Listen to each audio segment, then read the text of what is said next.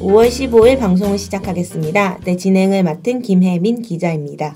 안녕하세요 이동훈 기자입니다. 네. 안녕하세요. 문경환 기자입니다. 네, 오늘 스승의 날이네요. 네, 어떻게 카네이션 하나씩 다 이렇게 보내드렸습니까? 카네이션이요? 어버이날에 부모님께 드리는 아, 요 스승의 날 때도 선생님들한테 카네이션 달지 않나요? 그랬나요? 저는 기억이 잘. 아. 아, 이상한 학교 다녔구나. 좋은 학교에서는 다 그거 합니다. 아, 저는 스승날 때 오지 말라고 해가지고 안 갔던 기억도 있는데. 학교를? 예, 왜요? 촌지나 이런 문제 때문에. 아, 학교를 아예 쉬어버리는 거예요? 예, 그래서 되게 좋은 학교다. 이게 정말 좋은 학교는 이런 이렇지 않나 아. 생각이 좀 들어서. 학생들에게 최고의 학교인데 스승의 날이 아니라 학생의 날이구만. 네. 네, 진짜.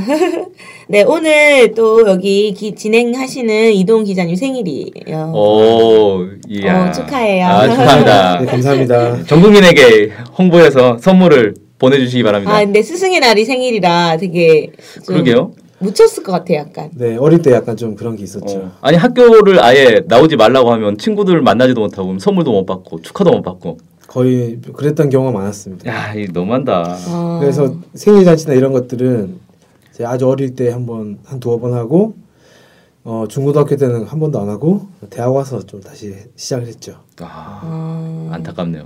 음, 중고등학교 때 한 번도. 음. 그래서 이제 뭐 음력으로 하라 이런 얘기도 있었는데 제가 음력 생일 잘 기억 못 해가지고 능력은 불편해요. 학생들이 네. 기억을 할 수가 없어. 불편해가지고 에이 뭐 됐다 그냥 그냥 같이 하지 뭐 이렇게 굳이 뭐 이렇게 해야 되나 뭐 이런 것도 좀 있고 네. 그래서 이제 뭐 이 방송 너무 끝나면 이제 부모님께 낳아주셔서 고맙다는 인사 전화 좀 드리려고 하고 있습니다. 아우 효자네요. 네. 평소에 전화를 안 하니까 네. 어쨌든 생일인데 너무 막 놀고 싶으실 텐데 또 방송을 하게 돼서 방송은 또 방송이고 생일은 생일이고. 네, 좀 안타깝습니다. 생일이라고 일을 안 하는 건 아니죠. 네. 훌륭한 자세이신 것 같아요. 네. 네.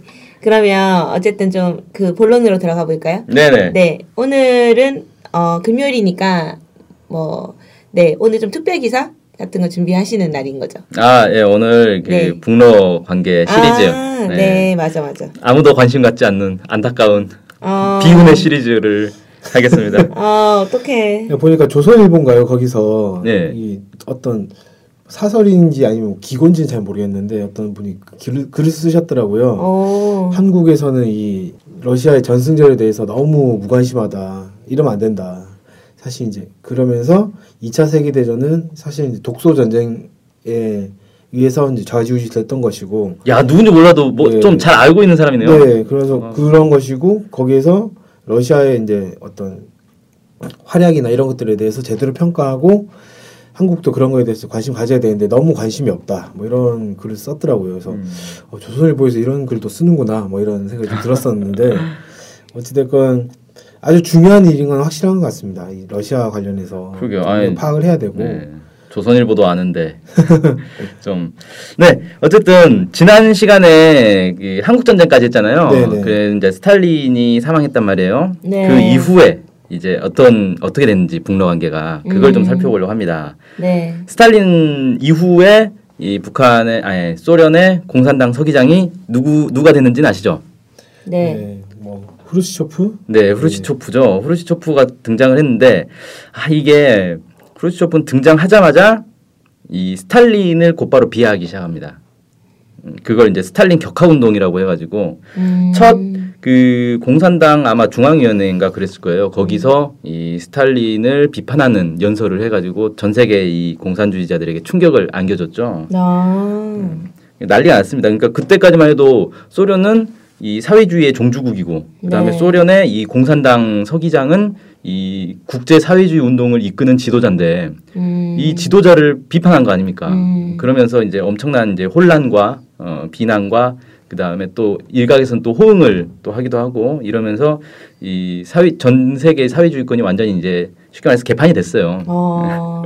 그런 이제 혼란을 이제 도래하기 시작한 거네요. 그렇죠. 음. 음. 그리고 이제 후르츠초프가 스탈린 노선을 비판한 이유 중에 하나가 그러니까 본인하고 노선이 안 맞았으니까 그랬을 거 아니에요. 네. 그 어떤 노선이 안 맞았냐면은 미국과 평화 공존을 추진해야 된다. 네. 어, 그러면서 그러니까 사회주의자들, 공산주의자들 입장에서는 미국은 자본주의의 이제 최대 국가고, 네. 어, 그러니까 악의 제국인 거죠. 쉽게 네. 말해서 이 악의 제국과 계속 싸워서 전 세계 공산 혁명을 이뤄야 된다. 네. 이게 공산주의 기본 이론인데 네. 미국과 평화 공존을 하겠다. 그럼 미국의 존재를 인정하겠다는 거고 그렇다면 이 자본주의, 제국주의와의 싸움을 멈추겠다는 거고 세계 공산주의 혁명을 포기하겠다는 거니까 네. 이거 아주 충격으로 다가오는 거죠. 음, 그래서 그때 당시에 많은 이제 사회주의자들이 후르시초프를 수정주의자로 어, 규정을 하고 아, 비판을 했단 말이에요. 음, 근데 이게 또 이 수정주의의 흐름과 함께 또 한 가지 편향이 나타났던 게 소련이 여전히 사회주의의 이제 중심 국가다라는 이유로 네. 다른 나라들에 대해서 내정 간섭을 많이 했어요. 어. 내정 간섭을 한 정도가 아니라 아예 이제 쳐들어갔죠. 예를 들어 어머. 이제 헝가리 같은 경우는 음. 어, 소련 중심 체제에서 벗어나겠다라고 하니까 그냥 쳐들어가 버린 거예요. 그래서 너네 왜 사회주의 안 하려 그래? 너네 왜 내 말 안 들으려 그래? 그러고 쳐들어. 어, 그거 거의 제국주의 수준인데. 예, 그래서 네. 이걸 이제 그 대국주의라고 이제 비판을 좀 하죠. 아, 네. 우리가 큰 나라니까 우리 말 들어. 아. 뭐 이런 거죠. 그때 당시에 또 이제 중국하고도 노선 대립을 했어요. 네. 그러니까 중국은 프루시초프의 이런 노선들에 대해서 계속 반대를 하고 아니 네. 미국하고 싸워서 미국을 이겨야지 왜 미국하고 이렇게 타협하려고 하느냐 음. 뭐 이런 거 가지고 이제 노선 대립 하는 거죠. 네. 그러다가 결국 후르츠초프가 이제 물러나, 물러나게 된 건 결정적으로는 쿠바 사태 때문이에요. 네. 1962년에 있었던 쿠바 사태는 다들 들어는 보셨죠? 네. 음. 쿠바에 이제 미사일을 배치하려다가 그 좌절된 사건 말씀하신 거죠? 그렇죠. 그 케네디 대통령이 밀어붙여가지고 너네 쿠바에 미사일 배치하면 전쟁이다. 그래가지고 해- 그 바다에서 쿠바 앞바다에서 러시아 군함들하고 미국 군함들하고 붙었어요. 그래갖고 거의 이제 포탄이 날아갈까 말까 하는 상황까지 갔죠. 어떻게 그렇게 그때 이제 후르츠초프가 어 전쟁 나면 안 되는데 그리고 뒤로 빼버린 거예요. 음. 그러면서 이제 쿠바에서는 그 카스트로죠 쿠바 네. 카스트로가 소련 못 믿겠다 아. 저런 유약한 애들하고 어떻게 상대하느냐 뭐 음. 이런 이제 생각을 갖게 됐고 네. 아무튼 이것 때문에 소련 내에서도 후르츠초프에 대한 비난이 막 이제 빗발쳤어요. 네. 저 뭐 하는 거냐 완전 바보다 이래가지고 결국은 2년 후인 1964년 이 공산당 최고 간부 회의에서 불신임 투표를 해가지고 하향 그러니까 뭐라고 해야 되나 탄핵된 거나 마찬가지죠 이 네. 정도면 예, 이렇게 돼서 결국 다 쫓겨나고 말았습니다. 음. 네. 어, 아쉽다. 네. 라고 생각할 수 있겠지만 아니겠군요. 네. 어, 뭐 후르츠초프 잘된 거. 입장에서는 네. 후- 후르츠초프 입장에서는 매우 아쉬운 일이었겠지만 네. 또 후르츠초프 반대하는 사람 입장에서는 그렇죠. 네. 잘 물러났다 뭐 이렇게 생각하겠죠. 어. 근데 엄청난 변화가 있었겠네요. 당과 정부에서 모두 사이에. 그렇죠. 이게 아주 이 시기 한 10여 년 정도 집권한 시기에 소- 소련과 전 세계 사회주의 내에서 많은 이제 혼란이 있었습니다. 음. 사실 이때.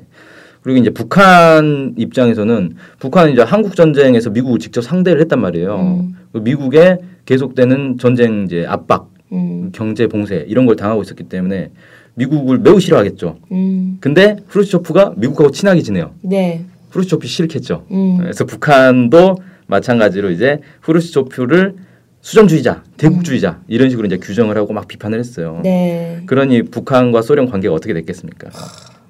당연히 매우 안 좋아졌겠죠. 예, 완전히 이제 최악을 달리게 되는 거죠. 네. 예.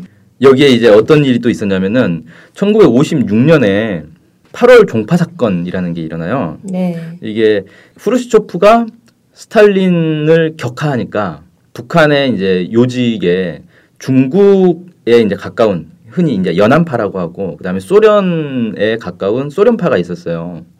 근데 이 사람들이 볼 때 어, 후르츠초프가 스탈린을 비난하네. 그럼 우리도 우리 지도자를 비난하자. 이렇게 된 거예요. 음. 그래서 자기들이 집권을 하기 위해서 이때는 근데 소련파는 근데 약간 소수였고 연안파가 다수였다 그러는데 이 김일성 주석이 이 해외에 나간 사이에 사실상 이제 쿠데타를 하려고 시도를 했던 거예요. 어. 그래서 이제 당 회의에서 막 김일성 주석을 비난하고 막 이렇게 둘이 이제 소련파와 연합파가 합세를 해가지고 이렇게 됐고 이게 이제 어 저지가 됐어요 결국은 네.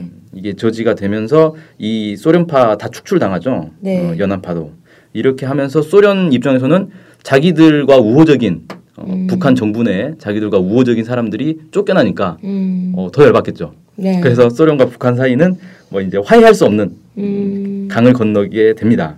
음. 그리고 이제 그 소련이 그때 당시에 북한한테 요구했던 게 뭐가 있냐면은 경제 상호 원조 회의라는 게 있어요. 네. 이게 흔히 코메콘이라고 많이 알려져 있는데 네. 쉽게 말해서 사회주의 국가들끼리 어, 우리로 치면 이제 FTA 같은 걸 맺는 거죠. 음. 그래서 사회주의를 하나의 경제권으로 묶자.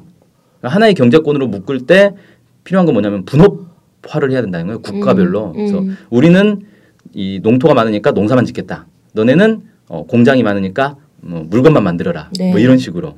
그래서 북한도 마찬가지로 너네도 코메콘에 가입을 해가지고 어, 우리가 시키는 것만 만들어. 나머지는 우리가 다 대줄 테니까 걱정하지 마. 음. 이렇게 된 거예요. 그래서 여기에 이제 가입한 나라들도 있고 가입하지 않은 나라들도 있고 막 이렇게 되는데 가입하지 않은 나라들에 대해서 소련이 계속 압박을 했죠. 왜 가입 안 하느냐? 가입해라. 어. 근데 이제 북한에서는 가입을 해서 가입을 하면 이제 사실 당장은 혜택이 많겠죠. 왜냐하면 소수 산업에 집중해 가지고 그것만 하면 되니까 음. 나머지는 소련에서 다 대주니까 걱정할 게 없잖아요. 근데 만약에 이렇게 되면 경제 자체가 소련에 의존적이 되는 거고 소련의 말을 안 들을 수가 없는 거예요. 나중에는 어, 이렇게 돼서 이건 좀 불합리하다. 그 불합리하다라고 판단을 해서 이걸 거부를 하죠. 거부하니까 소련 입장에서는 또 어떻게 했어요? 이것들이 시킨 대로 안 하네 또. 그래가지고 네, 대국주의적으로. 예. 네. 그러니까 이게 소련과 북한 사이에는 이 화해할 수 없는 일들이 계속 생겼던 거죠. 후르시초프 시기에. 북한 같은 경우에는 이제 하면서 자립 경제 이런 얘기를 계속 강조를 했던 걸로 기억을 하는데 그렇죠. 그러니까 코메콘에 들어가면 자립 경제가 안 되는 거니까 결국에는 북한 입장에서는 아 우리 정- 경제 정책이랑 너무 반대되니까 할 수가 없다 이렇게 음. 나왔던 것 같고 그렇죠. 그때 북한이 그 1961년도에 7개년 계획을 시작을 했는데 이 7개년 계획의 핵심은 뭐냐면은 중화학 공업을 앞세우는 거예요. 그때 북한의 노선은 중공업을 앞세우고 경공업과 농업을 따라 세운다 이런 노선이었거든요. 네. 이게 사실은 소련하고 똑같은 거예요. 음. 소련도 그 초창기에 사회주의 초창기에 중공업을 앞세웠었거든요. 네. 중공업 우선 정책으로 했는데 소련에서 이걸 그 북한이 이런 노선을 채택하니까 반대를 하죠. 음. 너네 중공업 앞, 앞세우지 말아라. 음. 우리가 시키는 거 뭐 경공업이라든지 뭐 이런 거 해라. 음. 중공업은 우리가 기계 다 대줄 테니까. 음. 이런 식으로 하면서 이제 북한의 경제 노선까지도 반대를 하고 음. 뭐 안 좋았죠. 그러다가 이제 쿠바 사태가 딱 터지면서 북한에서 결정적으로 아 소련 못 믿겠다. 음. 쟤네들 믿고 뭐 쟤네들이 미국을 미국의 공격으로부터 우리를 지켜준다 이게 다 말도 안 되는 소리다 어, 이렇게 된 거예요. 네. 그래서 그때 북한이 이제 4대 군사 노선이라는 걸 어, 채택을 합니다. 4대 군사 노선은 아마 뭐 초등학교 때 다 배우셨을 거예요. 도덕 네. 시간에 네. 뭐, 뭐였죠? 예.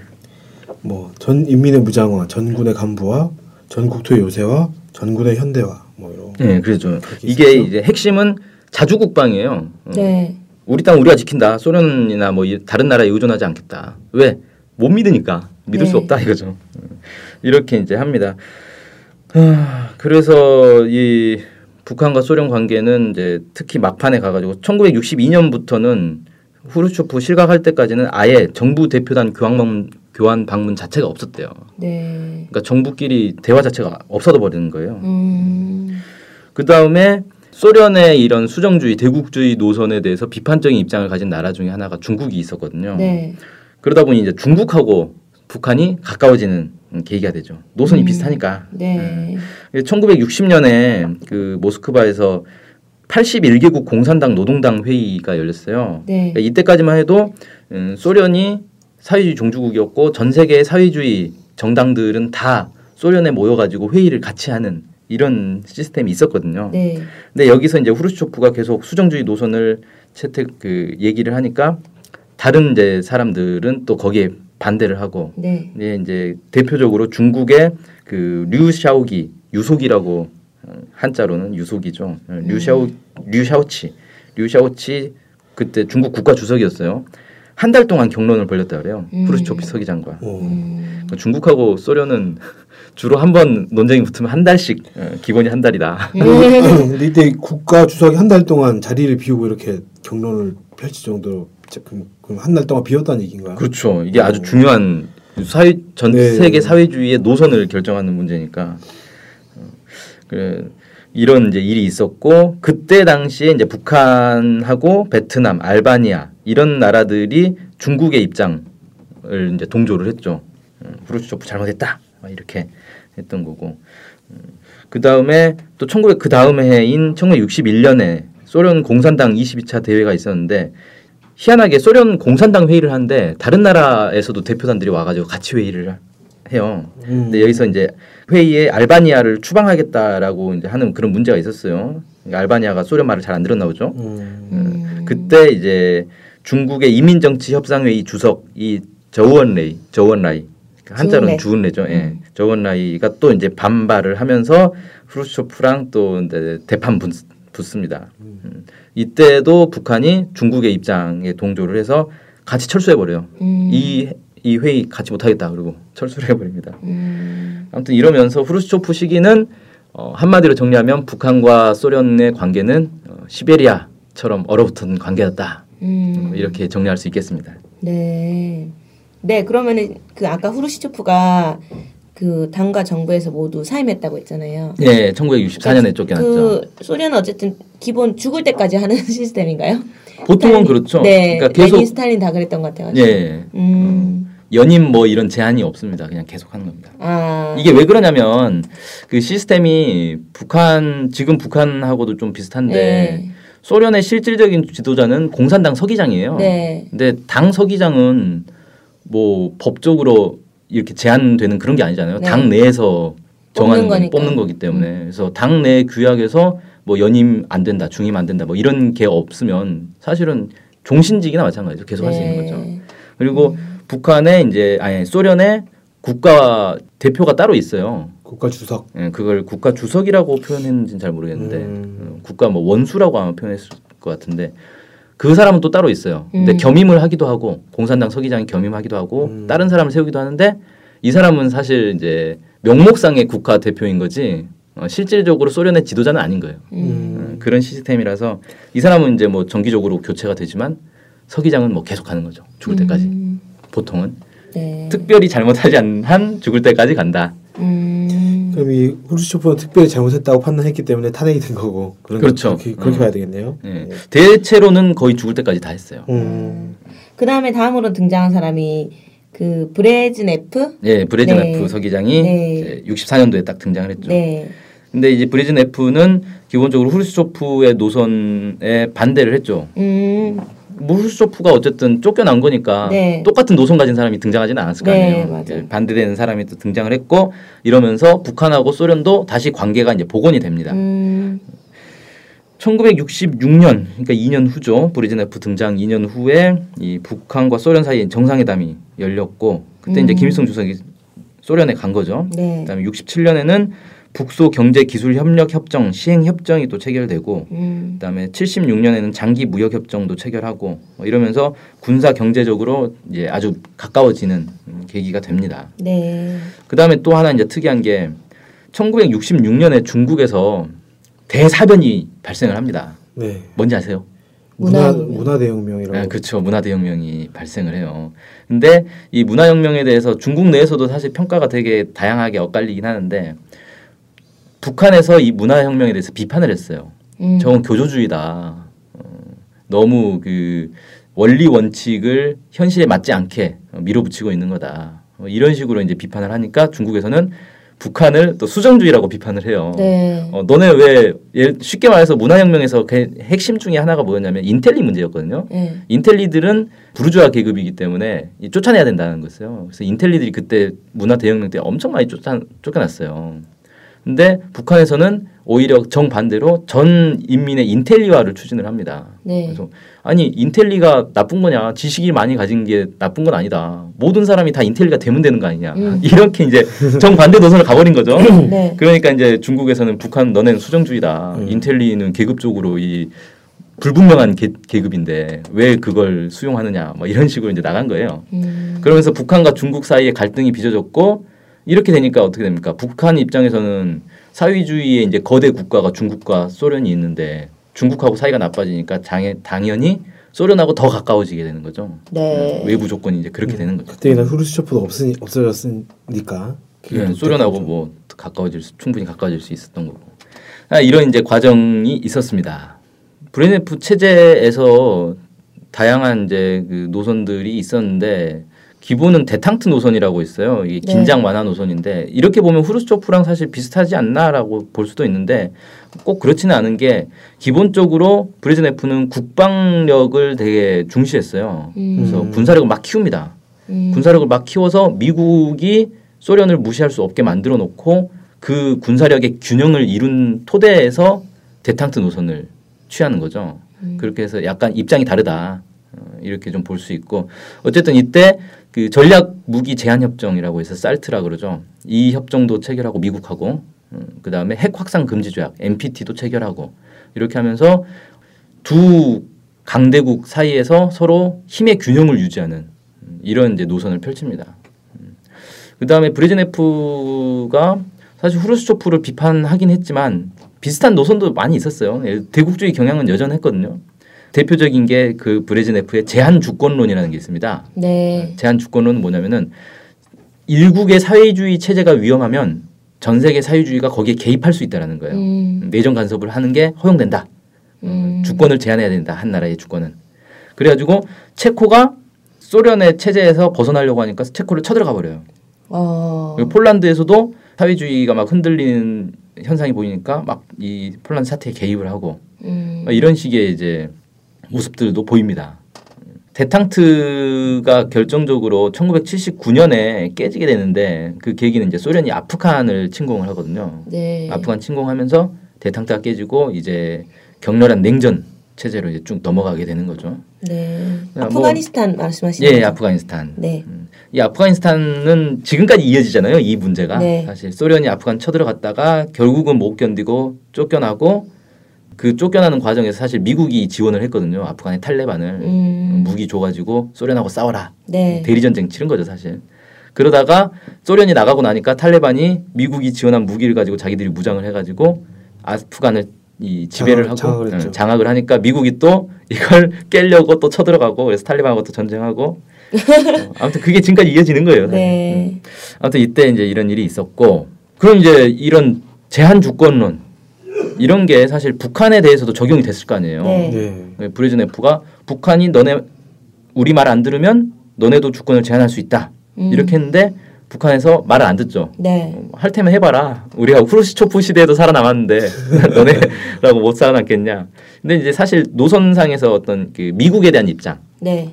이 여기서 크게 다르지 않았기 때문에 크게 충돌하진 않았는데 어, 어쨌든 소련 입장에서는 북한이 자기들 마음대로 주물럭주물럭 할 수 있는 그런 나라는 안 됐다는 거예요. 음. 그래서 북한의 이제 이 독자 노선을 인정할 수밖에 없는 상황이었다. 그러니까 뭐 주권을 제한해야 될 어떤 구실이라고 해야 되나 이런 걸 찾지 못했다 이렇게 볼 수도 있겠네요. 아니 뭐 꼭 그런 건 아니에요. 그러니까 뭐 작은 부분에서는 당연히 뭐 이- 그런 게 있겠죠. 예를 들면 대표적인 게 어떤 게 있었냐면은 이때 당시에 푸에블로 사건이 있었어요. 네. 음. 푸에블로 사건 뭐 아시는 분 많을 텐데 1969년이었던가 68년인가요? 네. 68년도에 미국의 정찰선 푸에블로호가 북한을 이제 영해에 들어와 가지고 정찰을 하다가 납포가 되는 사건이 있었어요. 그래 가지고 네. 이제 미국하고 북한하고 전쟁 직전까지 갔는데 그때 미국이 항공모함을 세 척을 보냅니다. 한- 한반도에. 음. 그러니까 항공모함 한 척으로도 사실 웬만한 작은 나라하고는 전쟁을 할 수 있다 그러는데 세 척이나 보냈으니 전쟁 직전까지 간 거죠. 와, 실적이면 진짜. 근데 그때 소련에서 이 사태에 개입을 해가지고 미국하고 이 협상을 해요. 네. 그래서 이 사태를 중재를 하겠다 자기들이 나섭니다. 그러면서 북한한테 야 배 돌려주고 승무원 다 돌려줘라 이렇게 얘기를 하는데 북한에서 싫다. 어, 미국이 사과할 때까지 안 돌려주고 배는 특히 이건 전리품이기 때문에 돌려줄 이유가 없다. 이렇게 나서는 거예요. 그래서 소련하고 그때 북한하고 좀 충돌을 하죠. 음. 대외적으로는 그렇게 충돌하는 모습이 보이진 않았는데 내적으로는 이제 충돌을 많이 해요. 음. 그런데 결국 소련이 어떻게 됐냐? 북한의 입장을 따를 수밖에 없었어요. 말을 안 들으니까 말 안 듣는데 어떻게 할 거예요? 우리도 어쩔 수 없다 이렇게 예. 된 거네요. 음. 그래서 결국은 푸에블로는 안 돌려주죠. 네. 승무원들은 1년이 지나서 크리스마스 전날인가 돌려보내주고 음, 배는 그냥 그대로. 그래서 그 배를 대동강으로 옮겨요. 이걸 어떻게 옮기냐면 상선으로 위장을 해가지고 남쪽으로 이렇게 한 바퀴 삥 돌아서 한반도로 한 바퀴 삥 돌아서 대동강으로 해서 대동강 강가에다 전시를 해놨습니다. 음, 그 상선으로 위장해서 했구나. 예. 다 분열 분리해서 조립한 줄 알았더만. 음, 그 좀 많이 힘들었겠죠. 네. 그 배를 땅으로 옮기려면 힘들었을 거고. 네. 그래 아무튼 그게 지금은 어디에 있냐면은 그 전승기념관인가 그쪽으로 또 이- 옮겼다고 하더라고요. 음. 그러니까 북한이 좀 그런 걸 잘하는데 배를 통째로 들어가지고 박물관 안에다 넣어놓은 거예요. 그럼 배가 엄청 큰데 그 박물관은 더 음. 크겠네. 그러니까 난 도대체 어떻게 하는지 잘 모르겠는데 아무튼 박물관이 상상 초월해. 예. 그건 진짜 다 분리해 해체한 다음에 조립해 하지 않으면 어려울 것 같은데요, 진짜. 음, 몰라요 뭐 아니면은 그 배를 갖다 놓고 위에 건물을 지은 거죠. 아, 모르겠습니다. 강 위에 건물 지은 건 아니니까 네. 어쨌든 뭐 트럭에 싣고 갔겠죠. 네. 자, 뭐 이런 식으로 사실 소련 입장에서는 북한이 자기 말을 잘 안 듣는 건 맞는데 그렇다고 해서 북한을 이래라 저래라 할 수 없는 그런 이제 관계였다. 그래서 음. 예전과는 좀 다르게 북한과 소련이 우호적인 관계를 가지면서도 소련이 북한의 어떤 자주권을 인정해 줄 수밖에 없는 그런 관계였다. 뭐 이렇게 네. 좀 볼 수 있고 북한 역시 소련이나 중국하고만 외교를 하는 게 아니라 다른 다양한 나라들과 외교를 좀 하겠다라는 이제 고민을 하게 돼요. 음. 네. 그래서 이때 그 비동맹 운동이라고 예전에 한번 방송에도 나왔었는데 네. 1961년에 이제 시작됐는데 아 이게 중요한 운동이다라고 이제 북한이 판단을 했고 1966년 조선노동당 대표자회의에서 외교에서의 자주를 선언을 합니다. 네. 이건 뭐냐면은 강대국들한테 줄 서지 않겠다 우리는 그래서 비동맹 운동을 하겠다라는 거예요. 예, 그래서 이때 소련하고 맺은 이제 군사 동맹도 그 깨겠다라고 얘기를 해요. 음. 비동맹 운동 하려면 특정 블록에 가입하면 안 되는 거니까. 음, 그래서 이때부터 이제 비동맹 운동을 막 하게 되죠. 뭐 아무튼 브리즈네프 시기에는 좀 이제 괜찮았는데 브리즈네프 서기장이 언제 사망했냐면 1982년에 사망을 합니다. 네. 그래서 꽤 오래 한 거죠. 64년에 집권을 해서 84년이니까 거의 20년 가까이 음. 브리덴프 시기에는 어, 북소 관계는 상당히 이제 우호적으로 어, 잘 발전했다 이렇게 볼 수 있는데 브리덴프 서기장 사망하고 안드로포프가 서기장이 돼요. 네. 근데 이 사람 이제 KGB 의장 출신이었고 네. 나름 이제 미국에 대해서는 비슷한 노선을 가지고 있었기 때문에 뭐 북소 관계가 특별히 뭐 변화되진 않았는데 안드로포프가 2년 만에 사망을 합니다. 음. 그래가지고 1984년도에 체르넨코가 뒤를 이어요. 음. 이 체르넨코 서기장 역시 이 미국에 대해서는 강경한 입장, 음, 가장 강경한 입장이었다 그래요. 뭐 브레지네프나 안드로포프보다 더 네. 음. 그러다 보니까 미국하고 싸우려면 자기들 지지하는 나라가 많아야 될 거 아니에요. 네. 근데 보니까 북한은 미국하고 맨날 싸우더라는 거예요. 네. 북한하고 어, 친하게 지내야 되겠다 싶어서 북한하고 관계가 아주 좋아지는데 스탈린 시대를 뭐 능가한다 뭐 이런 평가도 있어요. 네. 어. 어, 북한과 소련 관계가 매우 이, 높아졌고 1984년도에 김일성 주석이 모스크바를 방문합니다. 이때가 23년 만에 소련을 방문한 거였어요. 그래서 북한과 소련 이제 정상회담을 세 차례나 했다 그래요. 네. 한 번 가가지고 이 과정에서 뭐 경제 협력, 군사 협력, 그 다음에 아주 중요한 이제 원자력 발전소 건설을 위한 협력, 음. 그 다음에 소련의 이제 최신 전투기였죠 미그 29 제공 네. 이런 것들을 다 이렇게 합의를 했다 그래요. 그 네. 정도로 매우 이제 발전했던 거죠. 그런데 문제는 체르넨코 서기장도 1년 만에 또 사망을 합니다. 예. 어, 되게 1년이요? 그 네. 정말 짧은 기간에 많이 죽고 많이 바뀌었네요. 그렇죠. 그러니까 브레즈네프 서기장 20년 하고 나서 안드로포프 2년 만에 사망하고 체르넨코 1년 만에 사망하고. 너무 일을 열심히 해서 과로로 근데 그 사망했나? 아 그거보다는 원래 좀 나이가 많은 사람들이었어요. 음. 아. 나이가 많은 사람들이 그러니까 이게 그 국가 지도자를 뽑을 때는 너무 나이 든 사람을 뽑으면 문제가 돼요 이게 어, 몇 년 만에 막 노안으로 사망하고 이러니까 네. 최소한 10년, 20년 할 사람을 좀 뽑아야 될 텐데. 그래야 안정적으로 사실 네. 국가 유지되는 거죠. 음. 이거 뭐 1년, 2년 이건 너무 너무 짧아 가지고 그래서 이때 당시에 제가 기, 기억이 나는 게 이때 신문에 한국의 어떤 신문에 그 만평이 실리는데 소련 지도자가 자꾸 이렇게 바뀌니까 막 몇- 1, 2년 사이에 계속 바뀌니까 그 다음 지도자는 누구냐 포프 도대체 아. 누가 될지 모르겠다 계속 바뀌니까 아. 누구냐 포프 막 이렇게 풍자한 만화를 제가 본 기억이 나거든요. 언제요? 이때가 그러니까 제가 초등학생 때였죠. 와, 어, 그걸 아직도 기억하고 계신다는 거예요? 재밌으니까 누구냐 포프 웃고 저 태어날 땐데요, 이제. 어, 그렇구나. 네, 오늘 뭐 여기까지 하죠. 많이 네. 얘기했네요. 아, 네. 수고 많이 하셨습니다. 네, 감사합니다. 그러면은 오늘은 좀 댓글을 준비하셨다고 들었어요. 네. 네. 아, 이동 기자님? 네. 예. 저희가 CJ 강이라는 그 재미 동포 분의 방북기를 계속 연재를 하고 있는데요. 거기 이제 만경대 협동 농장에 가서 보고 느낀 것을 이제 쭉 적으신 부분이 있는데 거기에 황인호라는 분께서 댓글 다셨습니다. 그렇게 협동에서 열심히 일하는데 왜 늘 식량이 부족하고 굶주린단 말인지 뭐 이렇게 댓글 달아주셨어요. 예. 아, 좋은 댓글 감사합니다. 내가 이게 좋은 댓글인지 어떻게 아시죠? 어쨌든 댓글 달아준 것 자체는 아주 아. 감사한 일입니다. 아, 댓글 네. 달아주셔서 감사합니다. 이거 이렇- 네. 이렇게 이제 되겠네요. 아 근데 식량이 부족하고 굶주린다는 얘기는 어한 20년 전 얘기인 것 같은데 지금은 식량이 부족하고 굶주린다는 얘기 없잖아요. 요새도 뭐 그런 얘기가 나오긴 하죠. 나오긴 하는데 이제 통계상으로는 굶주린다고 보기엔 좀 어렵지 않나. 뭐 조금 이렇게. 부족한 정도? 예. 그렇죠. 예. 사실 이제 식량이 부족한 걸로 치면은 한국이 훨씬 부족하죠. 그 맨날 수입을 많이 해서 이제 그게 굶주리지 않고 이렇게 되는 거지. 식량이 부족한 걸로 치면은 지금 이제 그 식량 자급률이 25% 정도 이렇게 되는데 그렇게 보면은 밥을 먹는 것 중에 3분의 1, 3분의 2는 이제 다른 외국에서 들어온 곡물을 가지고 먹는 거 아니겠습니까? 뭐 고기를 먹- 우리가 고기를 먹든 뭐 어떻게 하든 뭐 아무튼 그러니까 그 한국은 식량 생산은 작지만 수입이 원활하기 때문에 뭐 굶주리는 게 없는 거잖아요. 뭐 네네. 물론 굶주리는 게 있긴 있죠. 뭐 결식 아동도 있고 노숙자도 있고 그건 이제 뭐 빈부격차 때문에 생기는 건데 어 근데 북한 같은 경우는 자체 생산량이 한국보단 더 많단 말이에요. 오히려 인구 수는 절반밖에 안 되는데 자체 생산량이 더 많아요. 그런데 수입이 원활하지 않다 보니까 이게 식량 사정이 좀 부족한 게 있는 거지 실제 식량 생산 자체는 뭐 한국보다 더 많다.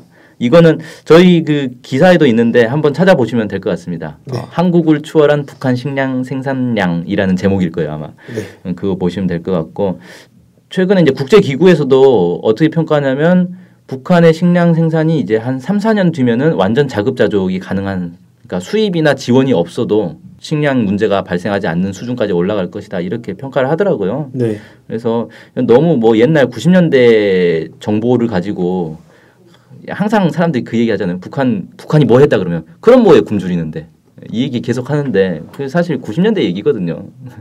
벌써 20년이나 지났는데 아직도 어, 이런 생각을 하면 어, 현실에 맞지 않다 이렇게 말씀드리고 싶네요. 네. 네. 오늘 댓글 소개 감사합니다. 네, 감사합니다. 네. 그럼 이상으로 이번 어, 스승의 날 방송을 마치겠습니다. 네 스승의 날과 아무 관계 없는 내용의 방송 마치겠습니다. 네, 네. 안녕히 계세요. 안녕히 계세요. 안녕히 계세요.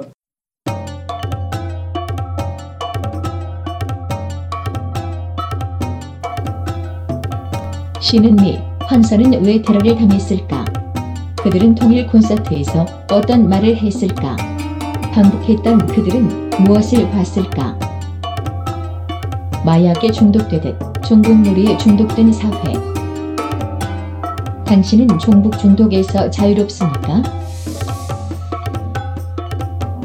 신은미, 환선.